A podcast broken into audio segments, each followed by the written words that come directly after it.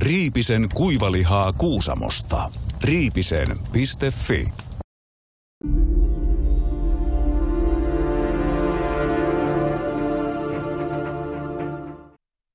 Tarunhohtoinen Hyvät, pahat ja rumat ohjelma houkutteli toistuvasti Keke Roosbergia vieraakseen kaukaa Monakosta.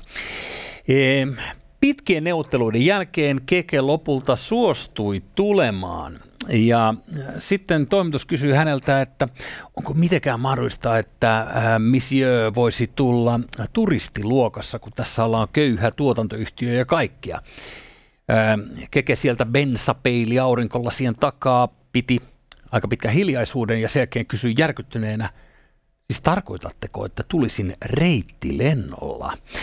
Ja äh, samassa reittikoneessa täällä kaksi kolmosen uggelit, Koskelo, Heikelä, Moro.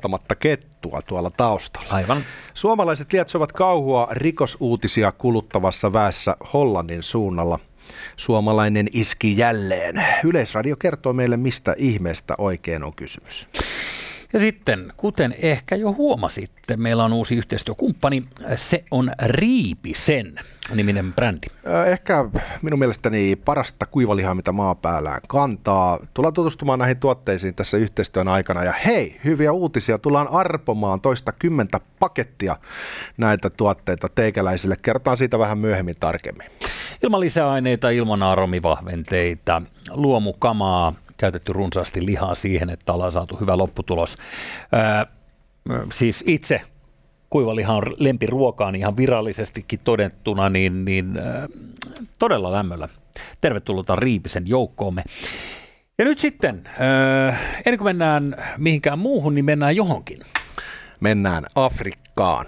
Sähän tiedät, että safareilla on etiketti, pelisäännöt, joita osanottajien on syytä noudattaa. Ei kai se nyt ihan Wimbledon etiketti ole, eli täysin valkoisissa ei vissiin tarvitse pyöriä, mutta... No villieläimet, sa... villieläimet eivät käytä vaatteita, että siinä mielessä ei osunut nyt lähellekään. No mä luulin, että sä puhut näistä ihmisistä, jotka menevät safarille. Mä puhun eläimistä. Sä puhut eläimistä. E, se, säännöstö menee jotakuinkin sillä tavalla, että ihmiset ajelevat autolla siellä äh, villien eläinten keskellä, mm-hmm. ja villit elävät näyttävät söpöiltä, eikä tätä raja-aitaa ylitetä, joka esimerkiksi auton ikkunan muodossa esiintyy.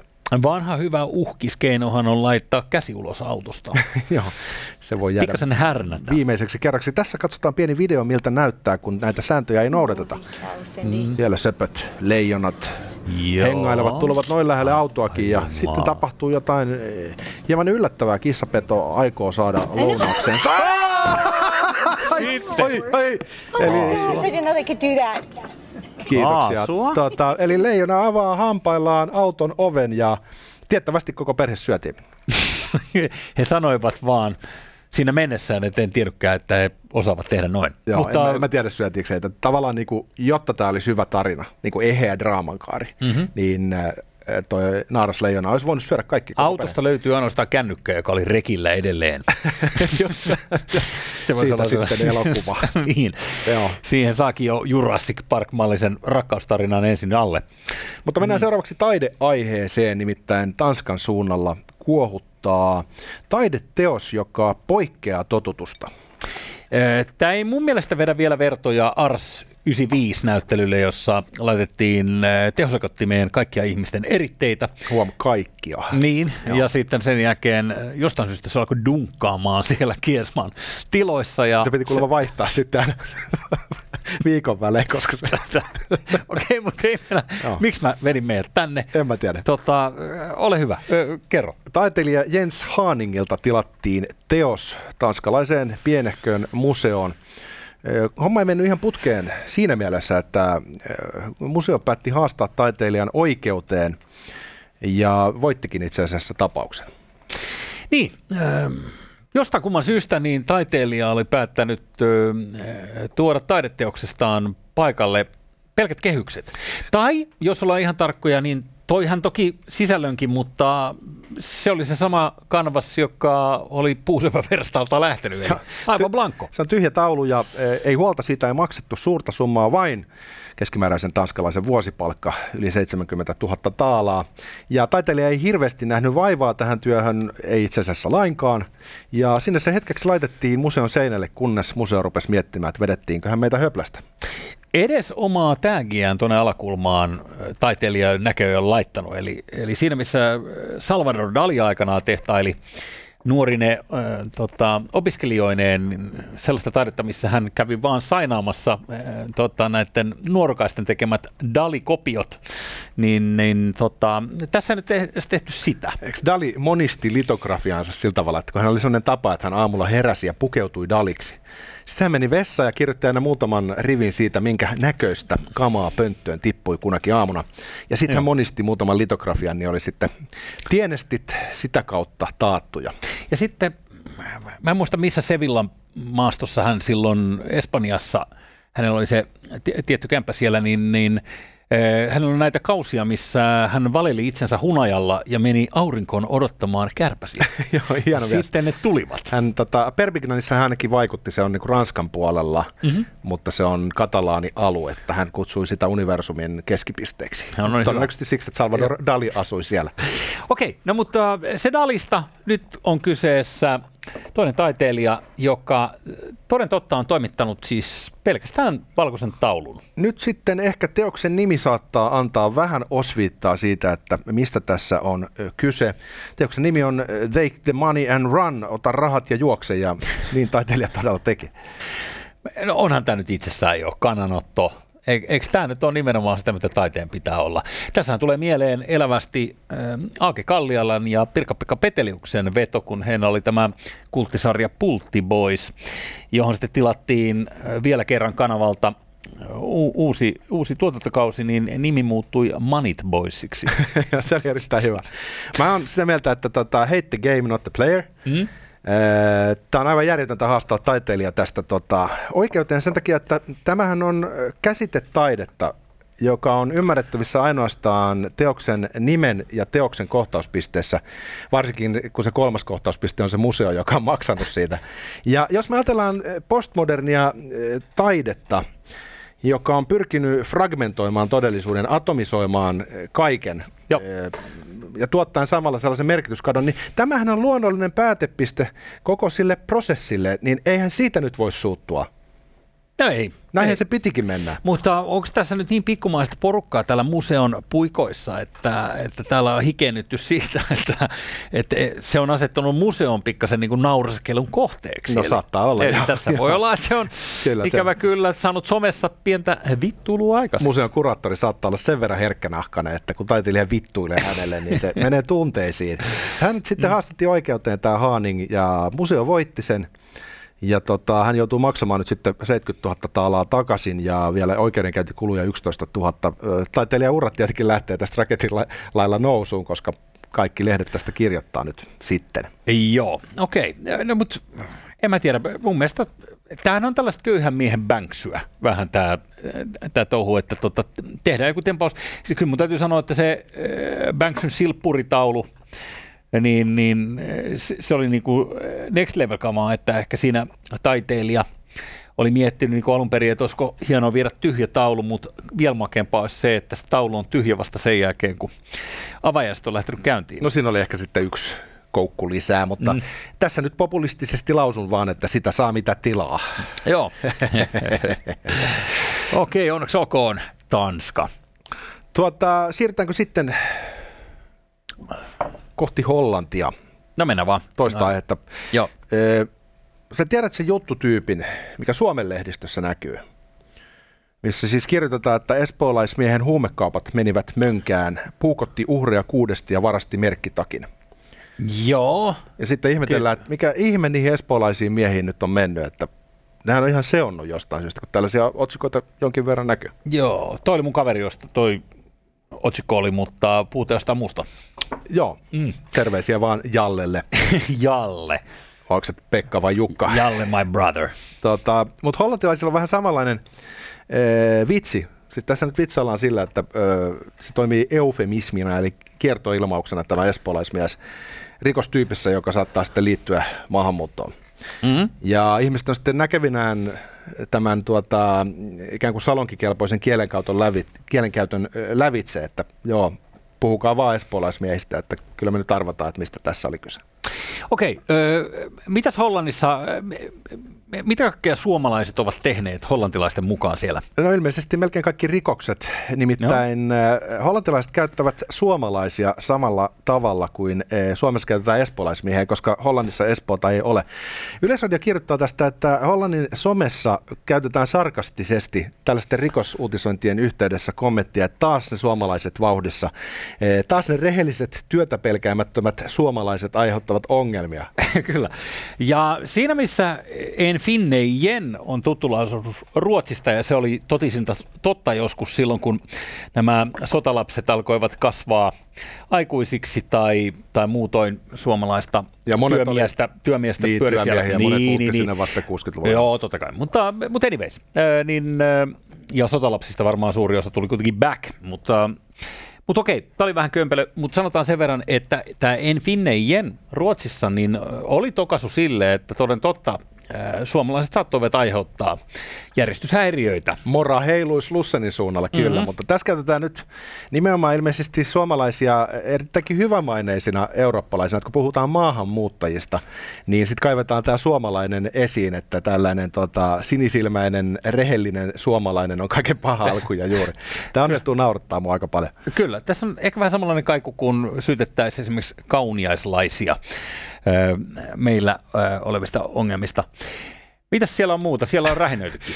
Täällä on tämmöinen kuva esimerkki siitä, kun on äh, tota, ilmeisesti jonkinlainen selkkaus kadulla. En tiedä liittyykö siihen turpaaveto, ryöstäminen vai pyörän pölliminen, mutta siellä on sitten heti ensimmäisenä kommentoitu, että Die hard verkende finnen taas asialla. ja tota, Suomalainen, kova työtä tekevä suomalainen on jälleen syyllinen. Ja tietenkin, koska kyseessä on Yleisradio, niin tämä kehystetään sitten tällaisen radikaalin laita-oikeiston jonkin sortin äh, silmänvinkkaus vihapuheeksi. Joo, tämähän on siis äh, nyt hollantilaisten versio Let's Go Brandonille. Eli joku teistä ehkä muistaa sen verran selitetään tässä, oliko NASCAR-kisat, missä Amerikan maalla haastateltiin jotain kuskia, ja yleisö taustalta huusi fuck you Biden. Ja toimittaja käänsi sen siinä, että, että ei kun he huutavat let's go Brandon. Joo, let's go, sellainen kann, kannustushuuto sille kilpakuskille. Niin, niin, niin, niin tämä, tämä, tämä on vähän niin kuin sellainen let's go Brandon läppä tämä, tässä on vähän tämä sama, kovaa työtä tekevä suomalainen. Tässä on vähän sama tunnama. Mä itse mietin, että tota, joo, varmasti äh, laita oikeisto, radikaali oikeisto äh, vitsailee näillä asioilla ja ja, ja tota, käyttää tällaisia kiertoilmauksia. Mutta mä luulen, että, että tämä saattaa kyllä olla ihan yleisempikin kansanhuvi, johon niin kuin monet ihan vaan oikeistolaiset osallistuu. Mm-hmm. Kaikki sellaiset ihmiset, joita ärsyttää se tapa, millä tiettyjä asioita äh, ohi katsotaan ja niitä pyritään vähän äh, vähättelemään tai lakasemaan maton alle sen takia, että ei vaan oltaisi jollain tavalla äh, xenofobisia tai rasistisia tai jotain. Ja näille ilmaisuille on oma aikansa siinä mielessä, että jos muistat Tarun Hohtoisen Lomalla elokuvan, niin siinähän Kari Hissu Hietalahti esittää tällaista matkaopasta, joka on pikkutuiterissa ja, ja sitten hän kertoo, että täällä, täällä on tällaisia äh, vähän, vähän tummempia ihmisiä, joita kutsutaan yön timoiksi.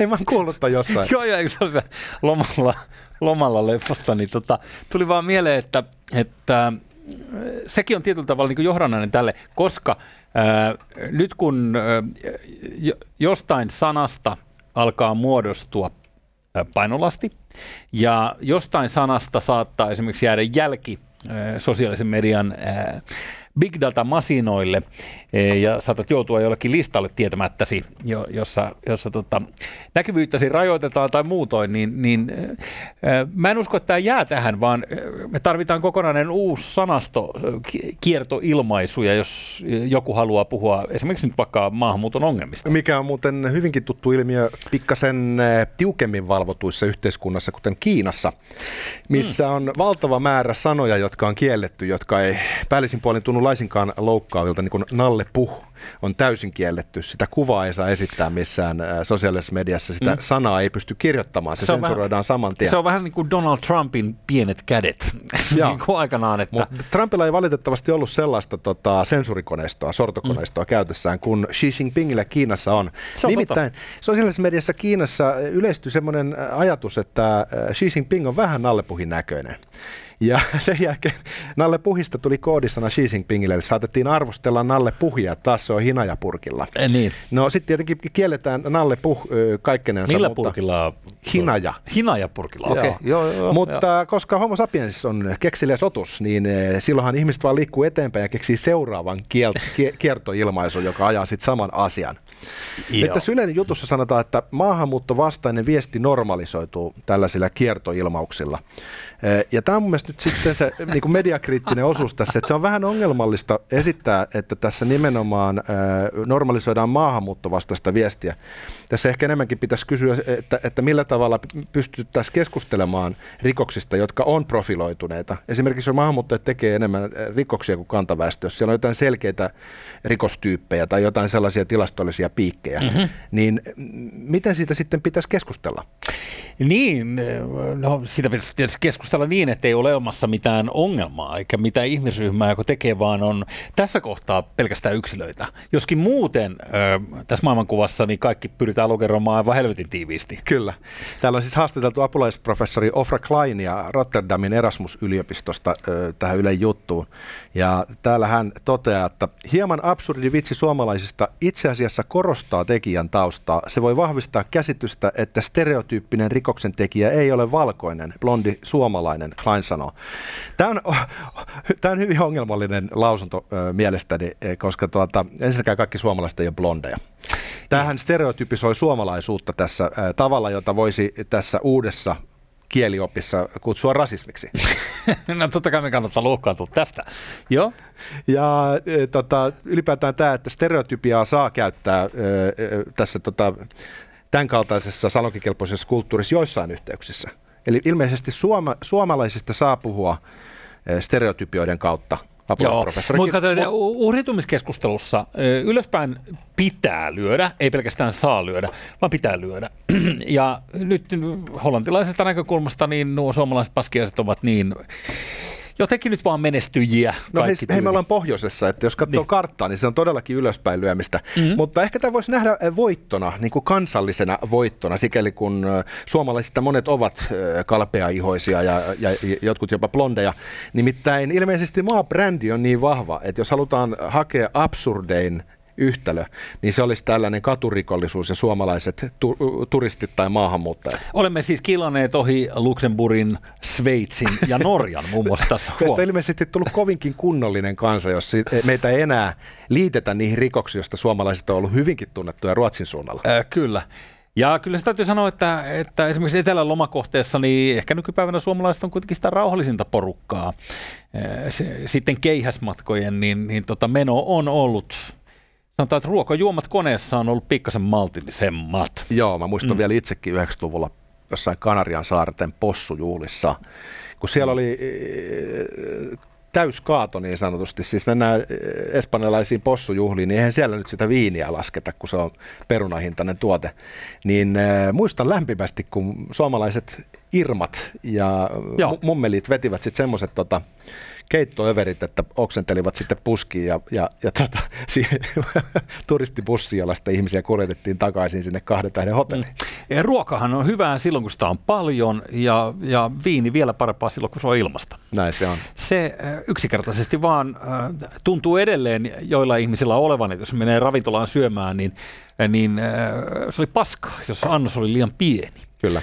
Niin. Ja ilmanen keitto ei ehkä ihan samalla tavalla enää saa suomalaisia sekoamaan edes Ruotsin laivalla. Mä en no tiedä, onko se vieläkin se hana käytössä, että joskus ainakin, oliko Viikkarilla oli sellainen punaviini hana, mihin lasi laitettiin. Joo, joo, joo, ei todellakaan. Ja siis ja, tästä on monta esimerkkiä, mutta, mutta et, yksi tällainen säälittävä juttu oli, kun eräs tuttu järjesti lanseeraustilaisuuden pienen firmansa kautta.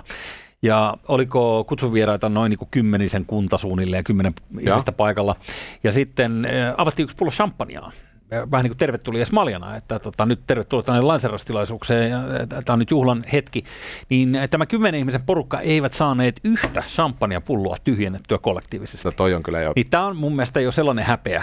Että, et, no niin, et, et, tota, tuntuu, että tämä keiton väistely on mennyt sellaiseksi, että mietitään, että mullahan on spinning-tunti ensi viikolla, en voi ottaa mitään. Helsinkiläisissä tilaisuuksissa ei enää tarjota alkoholia, koska kukaan mm. ei ota sitä. Kaikilla on niin terveelliset elämäntavat. No niin. Mutta mikä on mielenkiintoista on se, että tämä on yllättävän pitkän aikaa takaa tämä tuota, ta, suomalaisuusmyytin syntymä hollantilaisessa käyttöyhteydessä. Siis se menee aina tuonne vuoteen 2005 saakka, jo, jo, jolloin sitä on ensimmäisen kerran käytetty. Ja Milloin siellä... Hollanti oli suurvalta ympäri maailmaa? Joo, joo kyllä.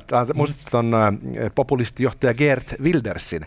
Hän oli blondi. Niin tuota, todellakin suorastaan äh, valkotukkainen. Mm. Tuota, kun 2010 tuomari on nostanut tämän meemin esille oikeudenkäynnissä, jossa tuota, Wildersia on syytelty kiihottamisesta kansanryhmää vastaan.